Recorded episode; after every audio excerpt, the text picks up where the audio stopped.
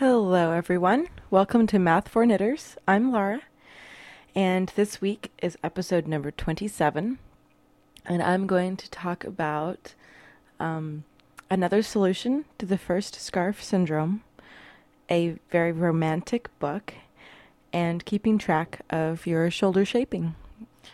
Okay, let's get started.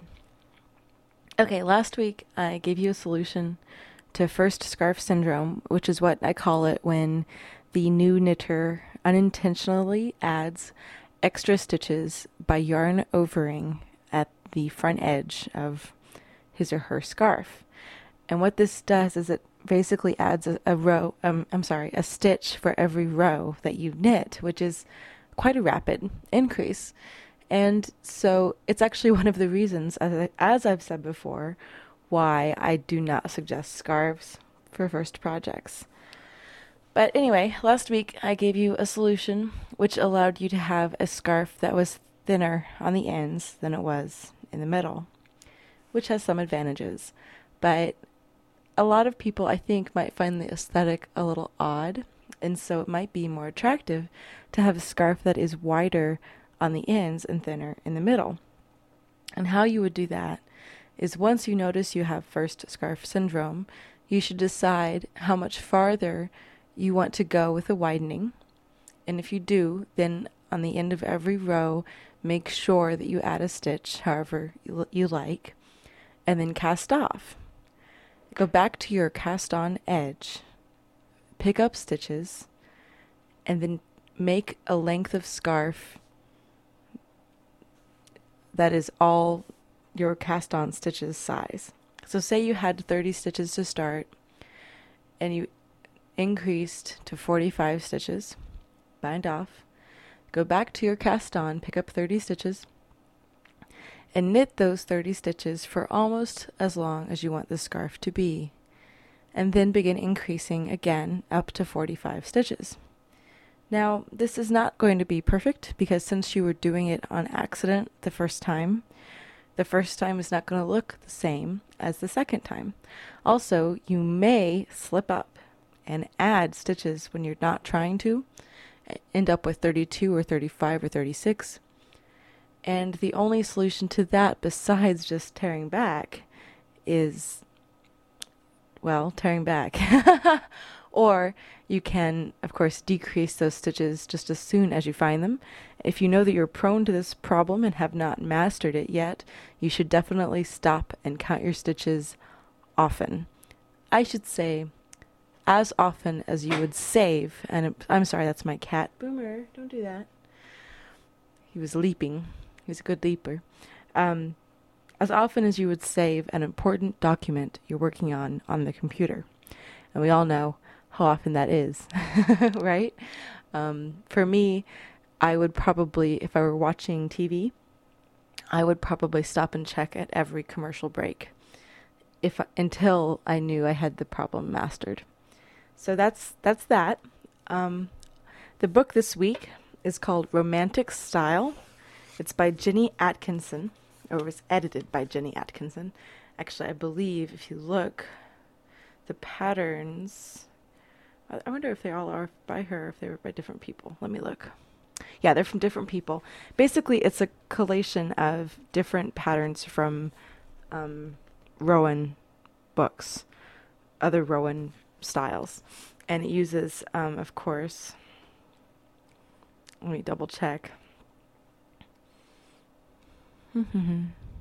Yes, it uses Rowan yarns, although, of course, they give you lots of good information about both the weight and the content of the yarn, so if you really need to, you can substitute. And I bought this book the second I looked at it, because I just thought it was really neat. And there's a lot of variety of patterns, and they make sense the way that they're made, and they're fun, and they're not too fussy, although some of them aren't quite to my taste.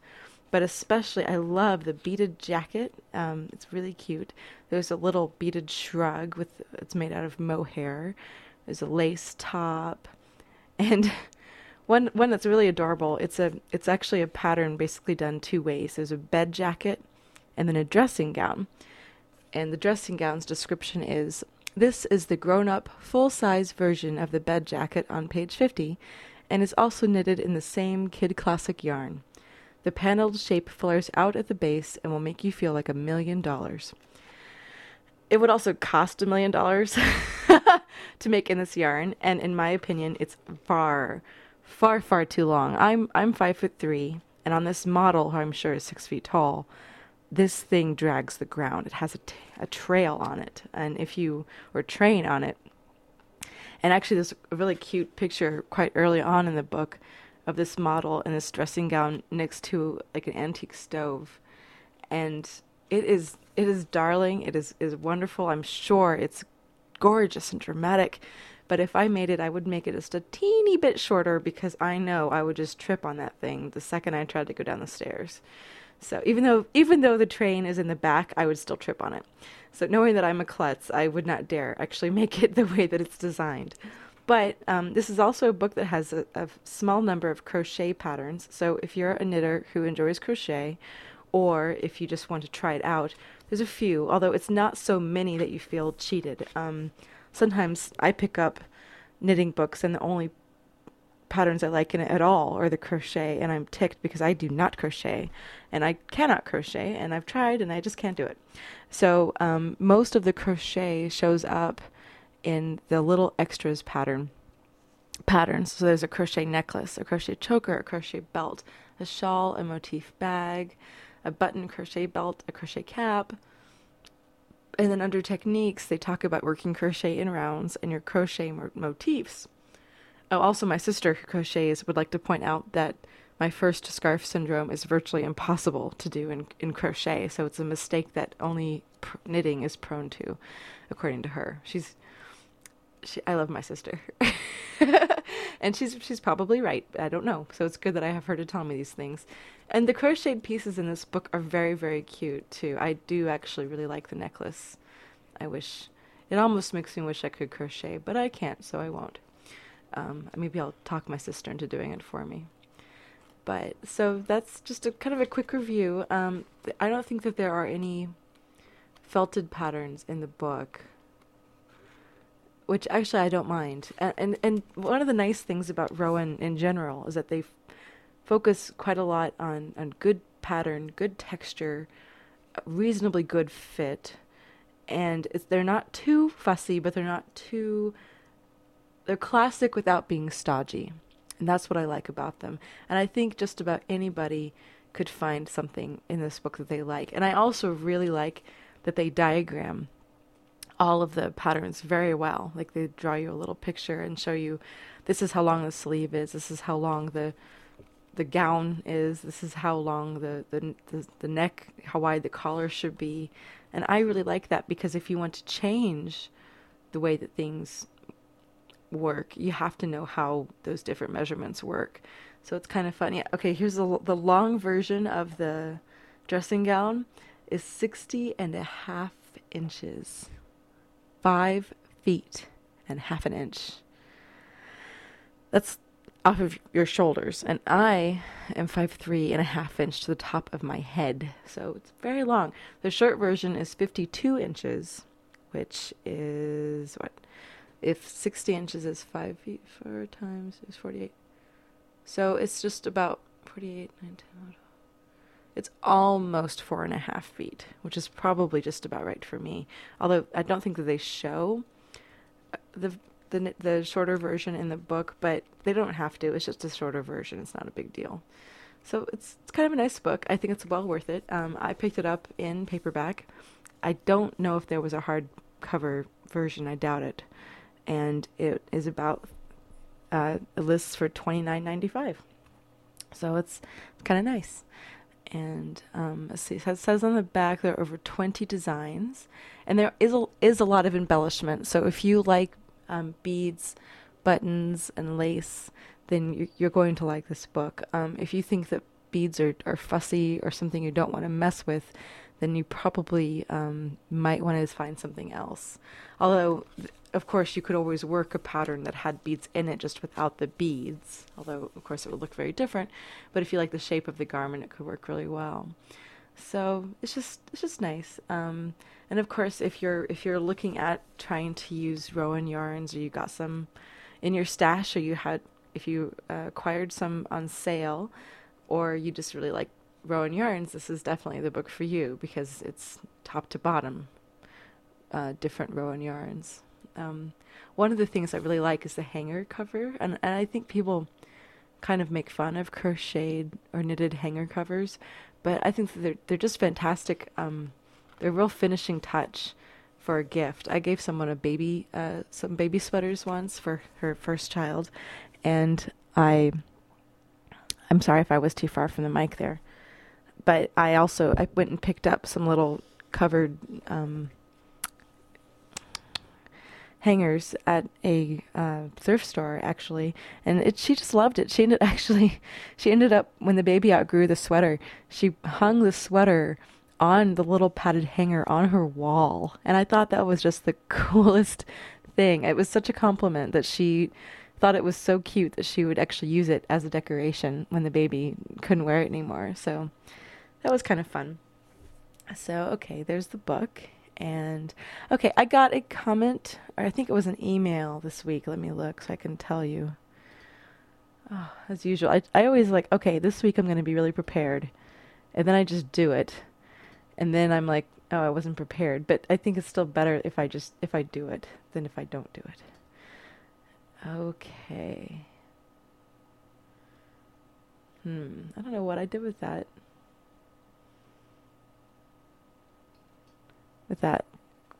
Where that is. I think it's a comment. Looking to see if it was an email. Oh, also, someone told me this week that I stopped telling them what the show's website was, which might be why my comments are so low.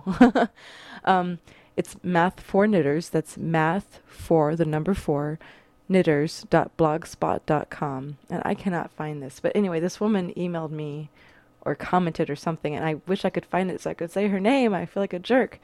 But she said that she had tried to make one of the seamless shoulder shapings that I had used for my blue sweaters, and that it just didn't work. And so she tore it back and ended up doing something else. And she wanted to know if I had any tips or tricks for making that work. Well, see, the thing about Elizabeth Zimmermann is she really wants you to think for yourself and do your own arithmetic. And that's great because it makes the pattern so flexible. It means you can basically do most of her patterns with any yarn you like, in any stitch pattern you like, any way you like. And it also makes them easier to adjust. So it's great for all those things. The bad thing is it is easy to get yourself mixed up. And so I take and keep copious notes when I'm working on her patterns. Even the baby surprise jacket, I just did 2 of those. Even for that, like when she says things like when you get to half of the stitches or when you've done this many decreases, I actually write down either how many stitches total I should have on the needles for each step or how many stitches I should have up to the first marker, because that's so much easier for me than... Even though it's garter stitch, I still have a hard time really keeping track of how many rows I've done and what I'm up to and what point I'm to in the pattern. Or sometimes she'll say, instead of saying after this many rows, she says after this many decreases, or even when you have this number of stitches. And that doesn't always work for me because I don't want to count out 148 stitches to figure out where I am in the sweater. And so I'll figure out how many ridges I would have from a certain point, or how many stitches I should have up to the first marker. And I just write it all down. And I have really careful notes. And that's another good reason to have a notebook in your knitting bag so that you can, keep track of what you did. And that way, if it works, you can say, yay, this worked. And you can draw a big circle around it and say, this is how I should do this. Or if it doesn't work, you can say, well, next time I'm going to try 5 fewer rows, or I'm going to try faster decreases, or I'm going to try something else until I get it right. And it's actually a habit that I developed when I used to work in the darkroom, which I don't have to do anymore. But I always kept lots of notes because otherwise, if I wanted to reproduce the way I had printed a particular photograph, if I hadn't kept notes, I'd have to start all over again. And if anyone has ever done a lot of dodging and burning and cropping and other things, in a dark room, they know how much easier that is if you know what you did last time. And I don't have a great memory, and so I just had to write everything down. So I hope that helps, whoever you were, and thank you so much for the question. It means a lot to me to hear from people that something that I told them worked out for them, or, maybe it's still in my inbox. I'm sorry, I just remembered where it might still be. Let me look. La la la. La la la la la la. I said, Ola, hello, Kim. It was Jacqueline Boyle. I hope I said her name right. And it was great. She sent me this great email that made me so happy, where she talked about how she did the waist shaping that I told her about in her sweater, and it just looked so nice. And she said, it came out so beautifully and perfectly situated at my waist. I'm shocked. It makes such a huge difference in the stylishness of the sweater. So a million thanks for that. I'll never make a sweater without waist shaping again. And that is just the highest compliment that I could ever imagine. And it just made my day, Jacqueline. And I'm sorry that I couldn't find your name a few minutes ago. But basically, in order for that's my trick for Elizabeth Zimmermann is you want to keep really good notes. Also, so that, if you find a modification that you like if you like a deeper armhole than she did, or you like a shorter sleeve. I have very short arms, and so I tend to make my sleeves a little shorter, then you want to keep track of what you've done so that you can, if you like the way the sweater turned out, you can redo it again without starting from scratch, or if you don't like it, you can use that as a starting point for either your next sweater or for the do-over on that sweater. So I think that's really fun. I'm actually planning a new sweater from knitting from the top. I'm going to try to do a set-in sleeve look from the top. So I think that's good with a pattern, with an actual stitch pattern called Dragon. I think it's called Dragon Skin. It's from Barbara Walker's Second Treasury. And I have this gray wool, and I think it's gonna be really fun. But we'll see if I drive myself nuts trying to make the decreases, because it's the pattern. I'm sorry, I keep burping. The pattern basically depends on increases and decreases around two central knit stitches on, and it's all stockinette in order to make these really gorgeous overlapping scales. And I actually, when I made my sister's wedding afghan, I actually made two of the panels were in this pattern, and I just remember it was just a real pleasure to make. It looks gorgeous, and every other row is just pearl. And I'm actually going to make it a cardigan, and I don't know. I still haven't quite decided if I'm going to steek it. I haven't decided, because when I did the swatch, I put a moss stitch edging on it to keep it from curling, and I just really liked the way that looked, and I just don't see the point of picking up stitches on after I cut a steek for the center. If I had to pick up those stitches and then do moss stitch in the other direction, I don't know if I would like the look of it as much. It's very subtle, obviously, the difference between moss stitch one way or the other way, but I don't know. I think I might just really knit it back and forth. I think trying to figure out the shoulder shaping with the pattern and everything without worrying about steeking is gonna, because especially since I'm going from the top, I won't have anything to steek for the sleeves. It would really just be a center steek down the front, and I don't see it. I don't think I'll do it that way. So anyway, my little musing. I hope you guys like that, because I'm doing more of it lately. I also want to talk today just a little bit. I didn't mention this in the notes, but I was talking to a friend of mine a few weeks ago, and I was explaining that knitting is so good for me, and that it, the usual things you hear, that it calms you down and it gives you, either a place to focus or a place to get away, or, it does for you whatever you need it to do. But it does something else for me too. It also has really given me more confidence in my ability to do large tasks. I just finished the Icarus shawl for my sister, and it took me a little bit longer than I thought, and it was a little harder than I thought, but I just did it. And I know as a lace project, it's not the most complex one. And I'm sure it's not even the most complex one that I will do this year, because I have plans. But it was a big step for me. It was the first actual lace weight yarn I'd ever bought. And it's gorgeous. I'm really pleased with how it came out. My sister's really, I emailed her a photo of it when I first blocked it out, and she freaked. She called me and she was so excited. And you know, so it did all those things for me, but also I'm actually, for the first time in a long, long time, I'm single, and every day I have a new reason why it's a good thing. But I also have never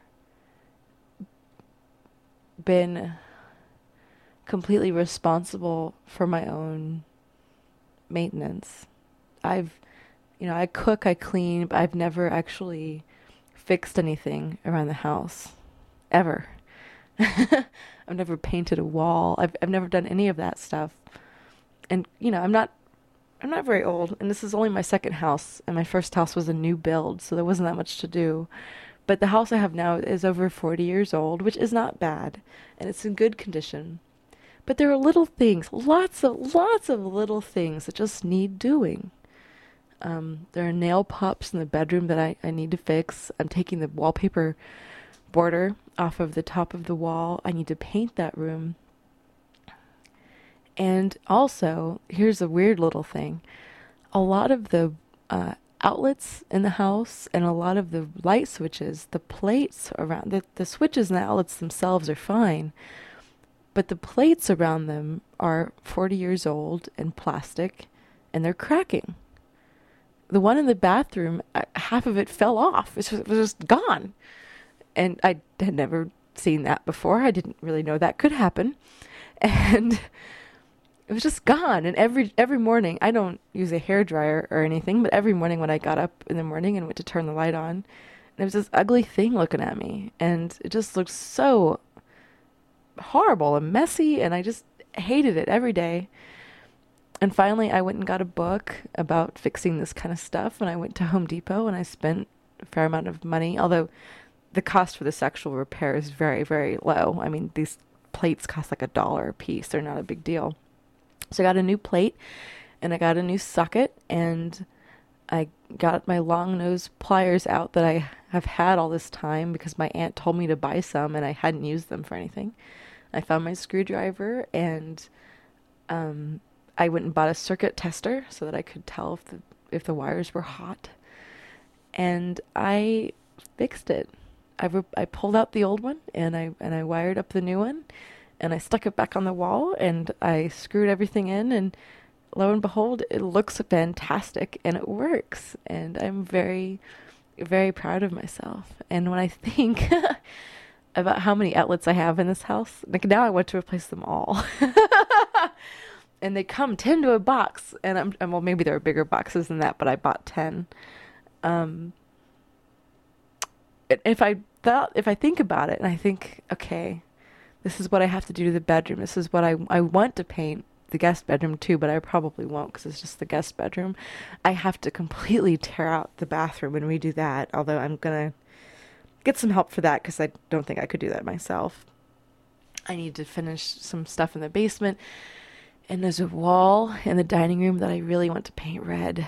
I really want to paint this thing red. It's going to be red. It will be red. But if I think about it as a whole project at once, it freaks me out. And I think I can't possibly do any of it. And I go sit on the couch and I watch TV and I knit. But what knitting has taught me is that I don't have to do it all at once. I can take off a foot of the wallpaper this week and a foot next week, and eventually I'll be done. It will take a while, but I can do it. And knitting is what gave me that. It's funny. I have a degree in physics. I have an undergraduate degree in physics. I just got a master's degree in visual communication. I am a smart chick, you know. I'm a professional woman. And today I fixed something in my house. Something serious, something where you know, I could have hurt myself. and it worked, and I'm really proud. And I don't know if I would have the confidence to change my environment if I weren't already used to doing things with my hands. Even something like knitting, which seems so different from wood shop or mechanics or whatever people do that gets their hands dirty. I'm just, you know, it's really freeing, and it feels really nice. And I also got some great advice from my godfather when I was talking about all this stuff I have to do. He said, well, you'll do it and then you'll feel really smart. And he was right. So there's my little ramble about knitting and confidence and all the crap I have to do around my house. But I honestly do think that being a knitter has made me a more confident person, that I now believe in a way that I have never really believed before, that I can do it. You know, I can do the things that if I decide to do something and I get the proper tools and I read a little bit about it, then there's nothing that can stop me. And that's good. That's a good thing. And a big part of that also is my audience and my knitting group and everyone out there who does those things, who looks at some really complicated pattern and says, you know what, I want that garment, or I want that experience of making that garment, and I'm going to do it. And I don't care if it takes me 3 months. I don't care if it takes me a year. I'm going to do it. And that's a good thing. So, okay, that's my rant and my ramble and my mumbling for this week. I hope it was clear enough and you got something out of it. Once again, the show's website is www.mathforknitters. That's the letter 4, the number 4. Yeah, I tell you how smart I am, and then I can't tell a letter from a number. .blogspot.com. So, yeah, hopefully see you guys next week. Bye-bye.